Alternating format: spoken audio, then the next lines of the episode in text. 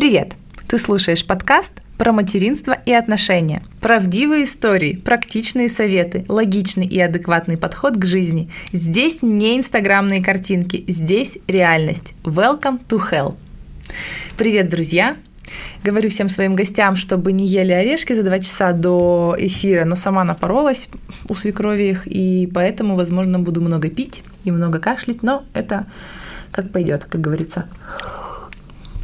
Такой а, значит, в микрофон. Итак, у меня в гостях человек, виновник, так сказать, моей подкастной деятельности, человек, с которого все началось. Она пригласила меня на подкаст к себе. После этого я не смогла вообще остановиться. И теперь вы вынуждены слушать мои подкасты на всех площадках. Кстати, мы размещаемся в Apple Podcast, в Яндекс Музыки, на YouTube скоро тоже будем, и ВКонтакте уже тоже есть. Итак, приветствуйте! Виктория Михайлова. Аплодисменты.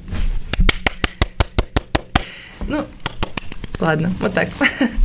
Вика приехала с Москвы. Привет, москвичка. Привет, привет. Как дела? Все хорошо. Вика, э, практикующий или не практикующий психолог, как тебя назвать?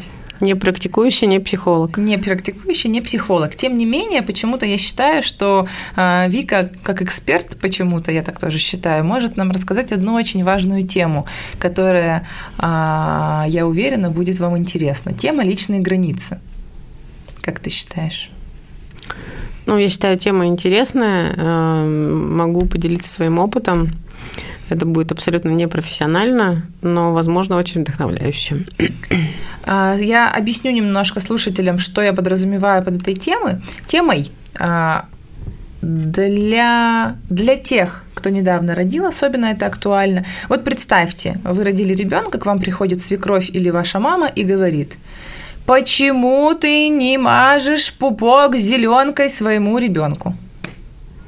Это нарушение личных границ. Зеленки. Почему ты не купаешь своего ребенка в зеленке?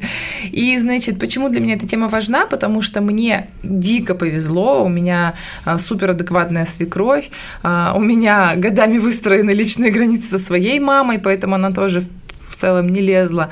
Но я знаю ужасные, плачевные, грустные, страшные истории, где девушки не могут выстроить личные границы и становятся жертвами каких-то вот неприятных э, историй.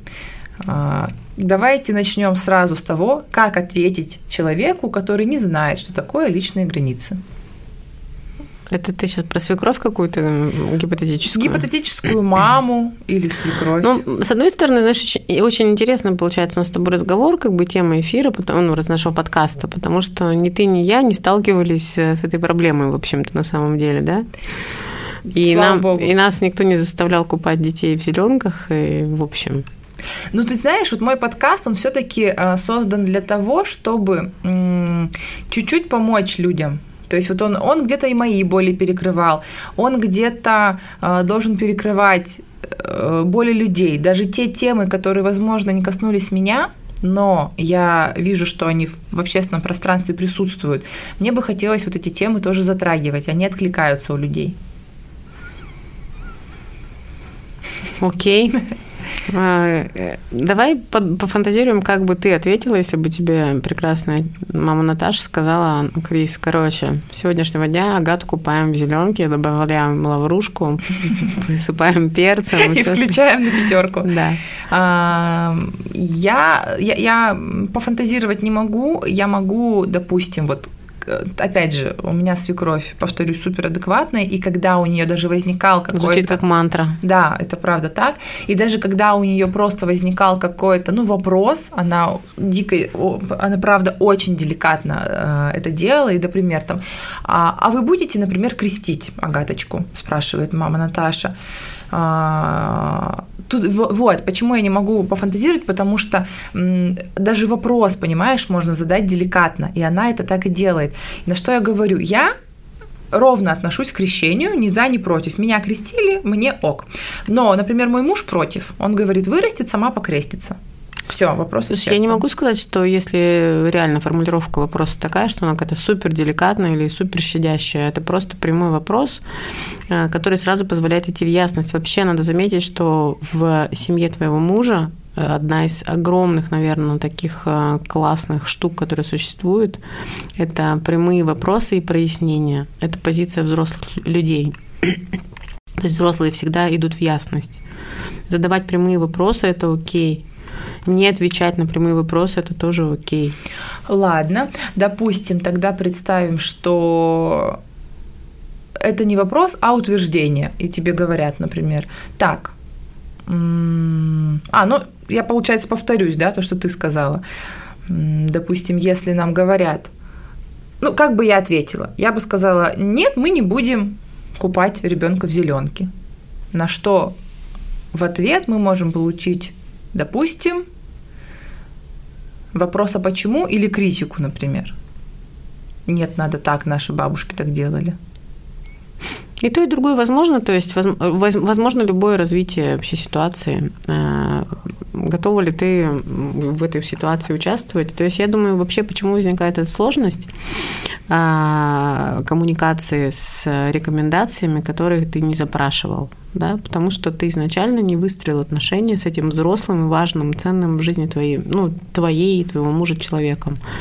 Если у тебя состояние войны со свекровью, это одна история – и ты можешь воевать, если тебе нравится, как бы, в принципе, конфронтировать бесконечно. Но если тебе хочется хороших отношений, то первое, что нужно сделать, нужно как бы раз, выстроить как раз те самые отношения, в которых твоя свекровь никогда в жизни не подумает давать тебе советы. То есть мы приходим к тому, что в отношениях, в больных отношениях с, со свекровыми и матерями, матерями, как правило, виноваты обе стороны. Ну, и без, ты, э, безусловно, ну, и ну, я бы про, про вину, наверное, бы не говорила, но эти отношения построены взрослыми людьми, да, то есть ну, мы надеемся с тобой, что любая женщина, которая рожает ребенка, она достаточно взрослая, что все-таки дети не урождаются у детей. Нет, это прям вот прям сразу же нет, это вообще не так, к сожалению. Может быть, э, человек вроде как он взрослый, но у него вот какой-то э, в какой-то, так сказать, отрасли, какой-то линии его жизни может быть такой дикий перекос, и, и все. Мать, ну взрослей, ну как бы ты родила человека, ты стала просто уже буквально стала матерью, родителем, взрослым, взрослей, а, потихоньку выстраивая отношения с окружающими тебя людьми не с позиции ребенка, а с позиции взрослого человека самостоятельного, который несет ответственность за себя и за своего теперь как бы новорожденного ребенка. В общем, наверное, так. В общем, с одной стороны, как всегда, все просто, а с другой стороны, это огромная работа. Потому что проще всего на самом деле обидеться на свекровь и сказать, вот моя свекровь, она мне говорит, что делать. Блин, ты сама что делаешь? Ну, как бы, почему ты сама ничего не делаешь для того, чтобы свекровь твоя не говорила тебе, что тебе делать? Хорошо, тогда, допустим, пойдем дальше, а, чтобы, так сказать, застращать людей еще больше. А, э, какие последствия, как ты думаешь, могут быть при нарушении личных границ? Ну вот, допустим, человек не повзрослел вовремя, раз пошел на поводу, два пошел на поводу. Человек будет жить не свою жизнь. Ну, просто он будет выполнять э, рекомендации, указания, пожелания других людей. Это ведь касается не только купания ребенка в зеленке и посыпания его перцем, да, это касается абсолютно всех сфер жизни. А, ты получаешь не то образование, которое хочешь, ты, получаешь, ты едешь э, не в тот отпуск, который хочешь, ты покупаешь не ту машину, которую хочешь, э, и все остальное прочее, ты делаешь то, что тебе говорит кто-то другой. Это в том числе а, о нежелании нести ответственность за свою жизнь. Потому что, ну, еще раз скажу, да, что гораздо проще сказать, вот он мне так сказал, он такой вообще деспотичный мой муж, я хотела BMW, а он купил мне Мерседес. Ненавижу. А, слушай, а как не испытывать чувство вины, а, когда ты не можешь, ну вот, допустим, тебе ты отстояла свои личные границы, сказала то, что ты хотела, сделала, как ты хотела, и почему-то чувствуешь себя виноватой. Неважно, там вызвал этот человек в тебе это чувство вины, или ты сама там себе что-то накрутила. Как вот э, обдумать и пережить вот эти ощущения? Надо навсегда, раз и навсегда понять для себя, что, в общем-то, вина – это самое, самый простой эффективный способ управления. Как только ты чувствуешь вину, тебя, тобой можно управлять. А, и порой, э, к сожалению, существует такая концепция, когда мы с радостью и удовольствием идем в вину для того, чтобы потом делать эм, разную дичь, творить. Потому что это очень удобно. Почувствовать себя виноватой и потом как бы а, вести как виноватая себя. И как бы уже раз, из этого уже делать паттерн поведения. То есть у меня бывает вот обычно так. Я типа ору на ребенка, шлепаю его по заднице, потом чувствую вину, потом закармливаю его сладким там, или там целую жопу. Ну, и, в общем, и дальше по... Ну, просто круг такой появляется, по которому ты ходишь. В принципе, вина э, очень классная штука с точки зрения эмоциональных как бы всех этих да, моментов. Э, это тоже дает тебе очень много э, чувств, да, то есть вина это уже очень, яркое чувство, поэтому это здорово. Ну, если ты любишь жить в состоянии эмоциональной нестабильности, эмоциональной качельки, прям вина – это самая, самая чудесная штука. А, слушай, ты знаешь, у меня свои отношения с этим чувством, потому что я как-то получила упрек, что я вызываю чувство вины в своих предыдущих отношениях. И, естественно, так, так как я уже была продвинутая, ну, то есть, если бы до этого я бы сказала, да идите в жопу, это все фигня, то так как я была продвинута, я начала задумываться и отслеживать это. И благодаря этому я сейчас, вот уже в своих новых здоровых отношениях, отстреливаю это и прямо резко пытаюсь ну, от этого избавиться. То есть, э, допустим, что-то происходит, я либо могу вообще это проигнорировать, не обратить на это внимание, либо как-то формулировку выбрать другую, а, и я как бы это отстреливаю. В противном случае я говорю это в той форме, которая вызывает чувство вины, отстреливаю это и тоже чувствую себя виноватой. Вот, слушай, тут давай разберемся по понятиям. Вот очень интересная формулировка. Мне сказали, что я вызываю чувство вины. а тут э, такой появляется синдром Бога, а, что, дескать, ты можешь вообще вызывать какие-то чувства своим поведением, своими словами и нести ответственность за чувства другого человека. Что невозможно, потому что человек чувствует внутри себя только то, что он может чувствовать. Ты не можешь ничего вызвать в нем. Ни силой мысли, ни своим поведением. То есть он просто чувствует то, что он может чувствовать в данный момент, то, что он привык чувствовать. Мы не можем нести ответственность за чужие чувства. А, на старте, на старте любого а, там, обучения, условно, транзактному анализу вот это все время отлавливается и говорят, эй, стоп, с чего ты решила, что ты вообще можешь вызывать какие-то чувства. Другое дело, когда это манипулятивное, очень жесткое поведение, и когда мы говорим, ну, прям вот о чем-то таком, какой-то жести, да, когда ты прямо словами через рот говоришь, ты тварь, ты виноват, ну, это вообще нездоровая история.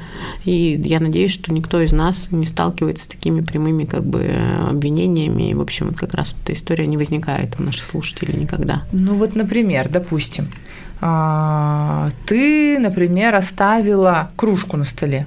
Ок. И я такая хожу и говорю тебе, Вика, ёпа мать, ну как бы, ты что, кружку-то не убрала?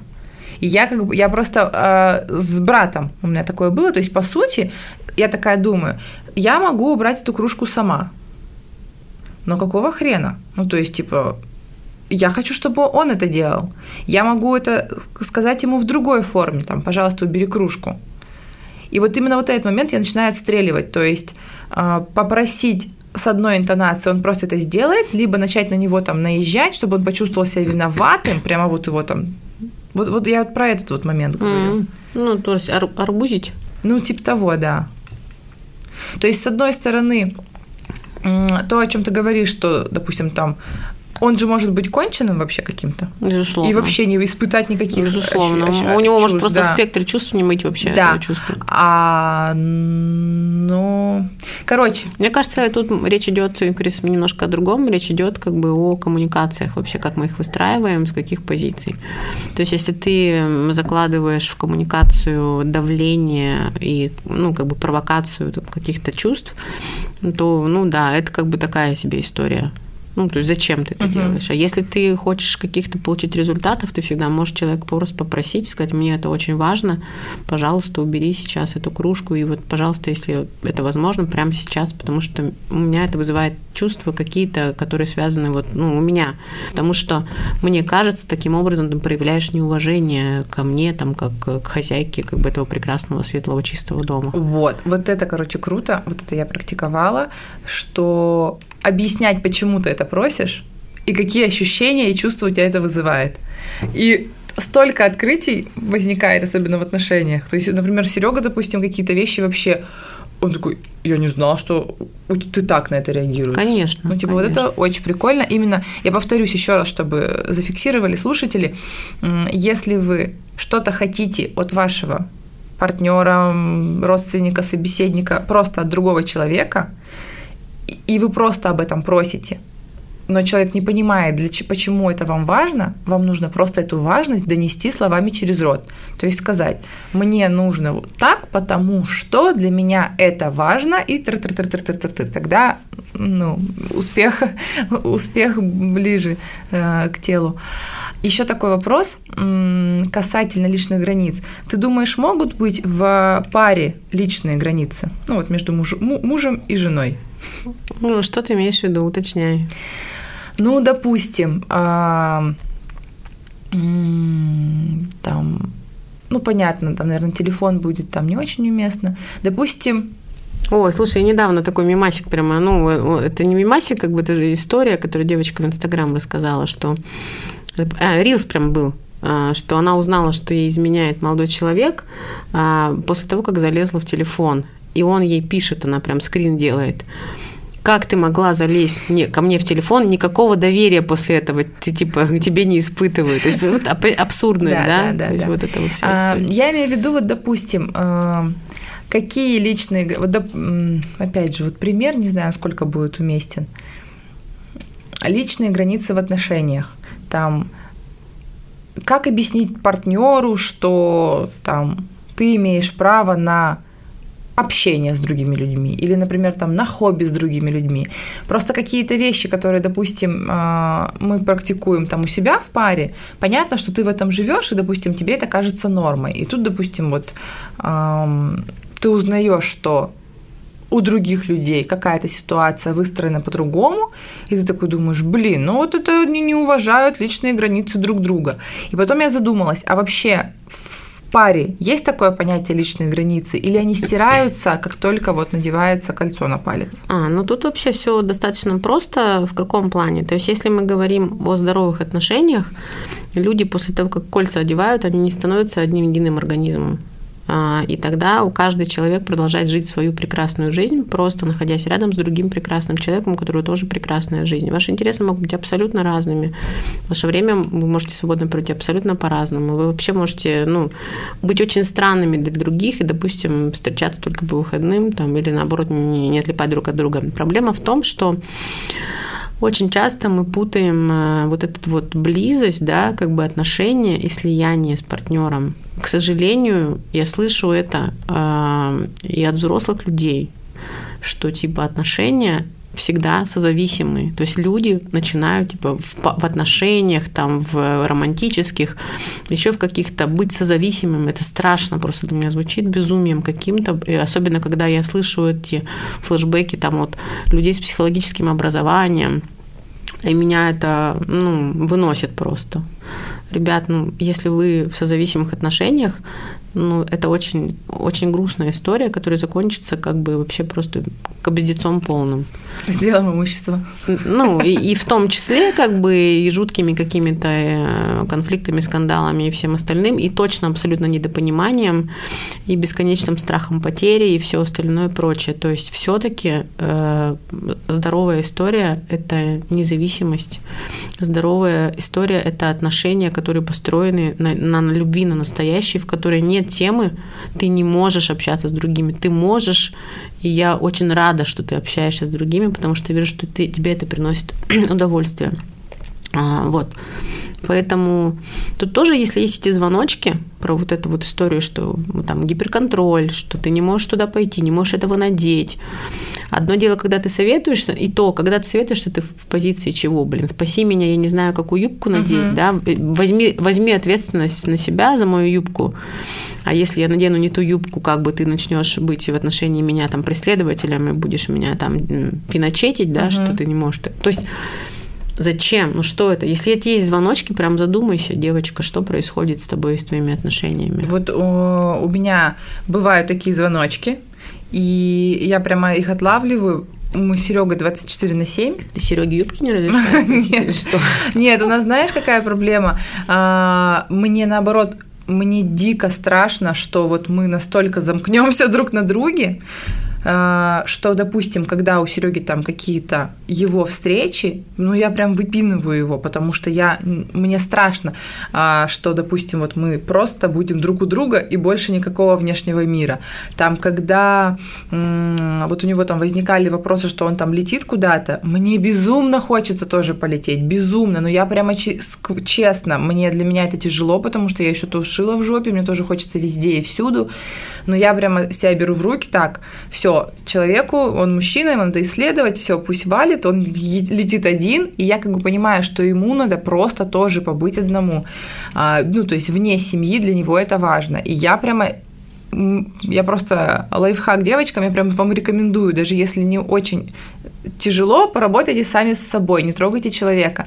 И даже, знаешь, я себя отлавливаю, переписываюсь с кем-то и пишу, мы решили то-то, то-то стереть. Стираю. Я решила то-то, угу. то-то, спрошу, что думает Серега. Или крутяк, я решила то-то, то-то, Серега думает так же. И я прямо вот для меня это супер важно, мне не хочется а, превращаться как нас один раз друзья назвали, вы как воронины прямо. Нет! Ну, то есть прикольно, когда ты не нашел свою половинку, а ты целая, он целый, и вам как бы вот вдвоем хорошо. А, девочки, отпускайте своих мужей в сауну.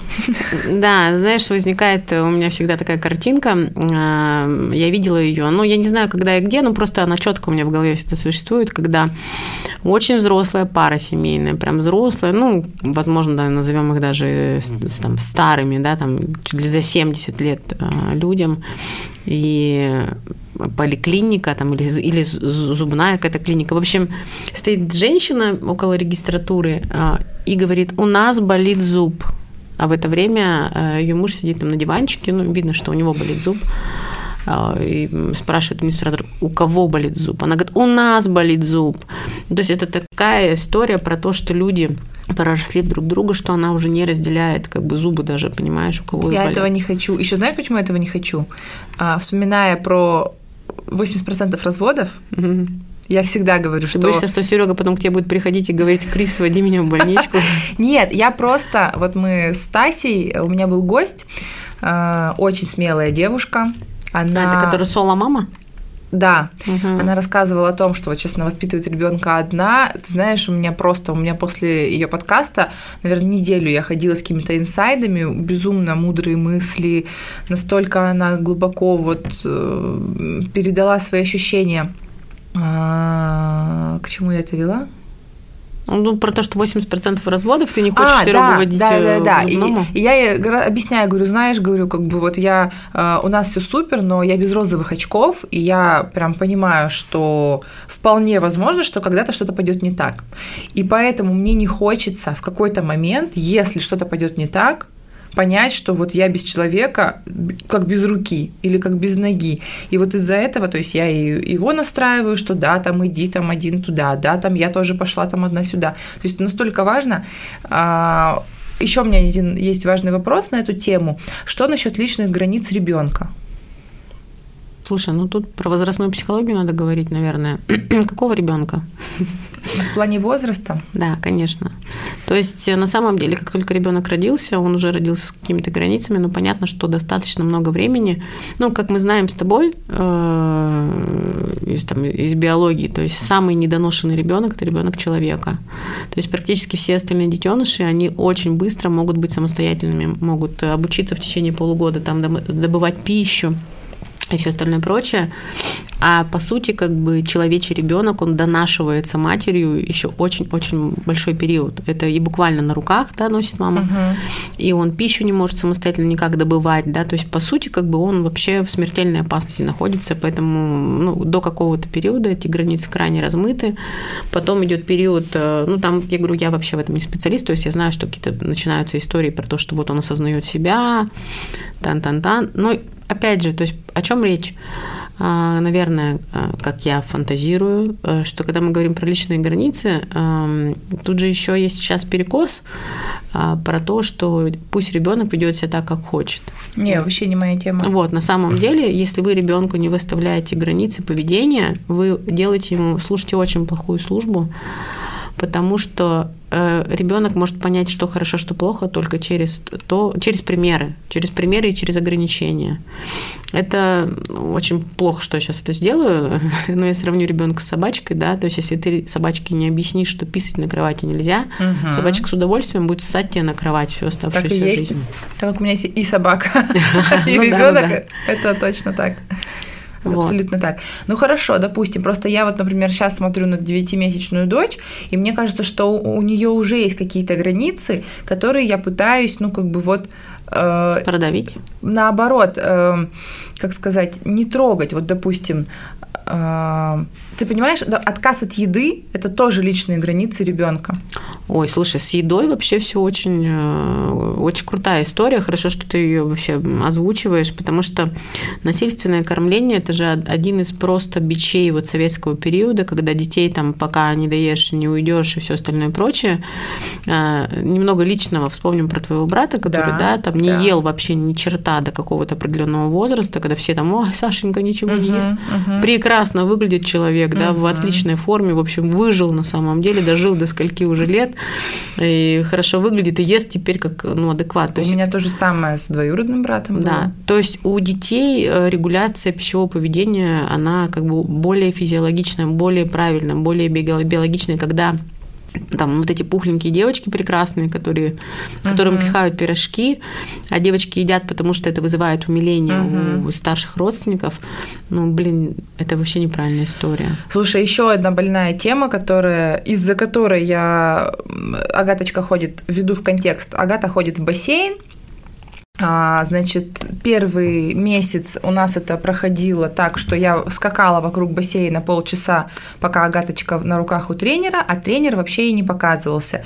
И то есть вот пока я скачу, она не плачет. Как только я успокаиваюсь, она начинала, ну, как бы подхныкивать, показывать, что ей это не очень нравится. Для меня, как бы, ну, э, плач ребенка это реакция какого-то дискомфорта. А, вот. И, значит, сейчас все супер. То есть мы выровнялись, я вообще им не нужна, у них с тренером полная идиллия, все супер. Как только мы заканчиваем занятия, я Агату быстро собираю и одеваю, убегая из бассейна, потому что я слышу, как э, после нас, там или в другой чаше, ребенок просто дико орет, а с ним продолжают заниматься. Для меня это тоже нарушение личных границ ребенка. И я слышу, что транслируют администраторы. Они транслируют, что, блин, все нормально, так все, они привыкнут. То есть для меня это просто, ну вот собачьи бои какие-то. Я, э, я очень контролирую себя, чтобы ничего не сказать мамочкам, ни в коем случае это вообще не мое дело, это тоже личные границы Ну, их, да, я да, их да, не да. нарушаю, я ничего, я не лезу к администраторам, просто, ну то есть права ли я, насколько мне кажется, что так же, как и насильственное кормление, насильственное занятие через слезы, это просто ты с младенчества нарушаешь у человека его вообще все. Ну, слушай, ну я, опять же, я не психолог и не детский психолог, но с точки зрения какой-то логики поведения, э, такой бытовой, э, ясно, что, в общем, у младенца есть единственные сигнальные, сиг- ну, то есть плач – это сигнальное поведение, он о чем то сигналит, ему, ему супер дискомфортно. Откуда мы знаем, э, как проходило рождение у этого человека? Возможно, у него какие-то есть травмы, да, которые не выявлены. Там, возможно, у него какой-то внутричерепной дав... Ну, то есть масса может быть причин плача. Если ты все исключила, и все равно как бы тебя ребенок орет, ну, блин, все равно подумай, а надо ли это ему? А, Какая цель? Ведь на самом деле, как мне видится, вот эти вот грудничковое плавание, оно ведь на 99% э, это э, удовлетворение эго родителя я хорошая мать, я занимаюсь, мой ребенок э, занимается грудничковым плаванием, потому что это полезно, как сейчас думается там людям, потому что это классно, круто и все такое, мы вот формируем типа иммунитет. Что на самом деле происходит, мы не знаем, потому что, э, как показывает э, наша жизнь, очень многие посылы, которые вчера были модными, да, сегодня просто, ну, абсолютно подвергаются как опровержению, опровержению критики полному как бы Mm-hmm. Идея полностью растворяется и говорят, господи, зачем они это делали? Ведь это там носит вот такой вот такой вред. И в основном все вот эти истории про, про детей, ведь это все маркетинг, будем откровенны.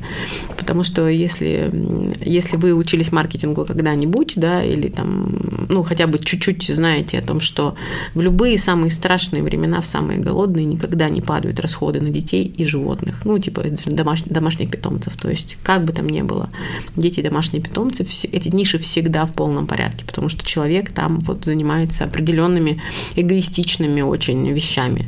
Угу. Ну... Короче, Крис, ты права. Ну, типа, ты права, потому что, ну, нефиг как бы вообще детей насиловать, я считаю. Окей. А, слушай, а, мне кажется, тема раскрыта да. в плане личных границ. У нас как раз получился 20 ну, 30 минут. Идеально. Вообще идеально. идеально, как мы хотели. Угу. Я думаю, для восприятия достаточно. Мы сейчас с тобой обсудим вторую тему. И а на этой теме все. Пожалуйста, слушайте нас на площадках, которые я перечислила в начале подкаста. Все время говорю себе о том, что забываю об этом говорить. В общем, спасибо большое. Пожалуйста, уважайте чужие личные границы, не давайте в обиду свои, и будет у вас все хорошо. Пока.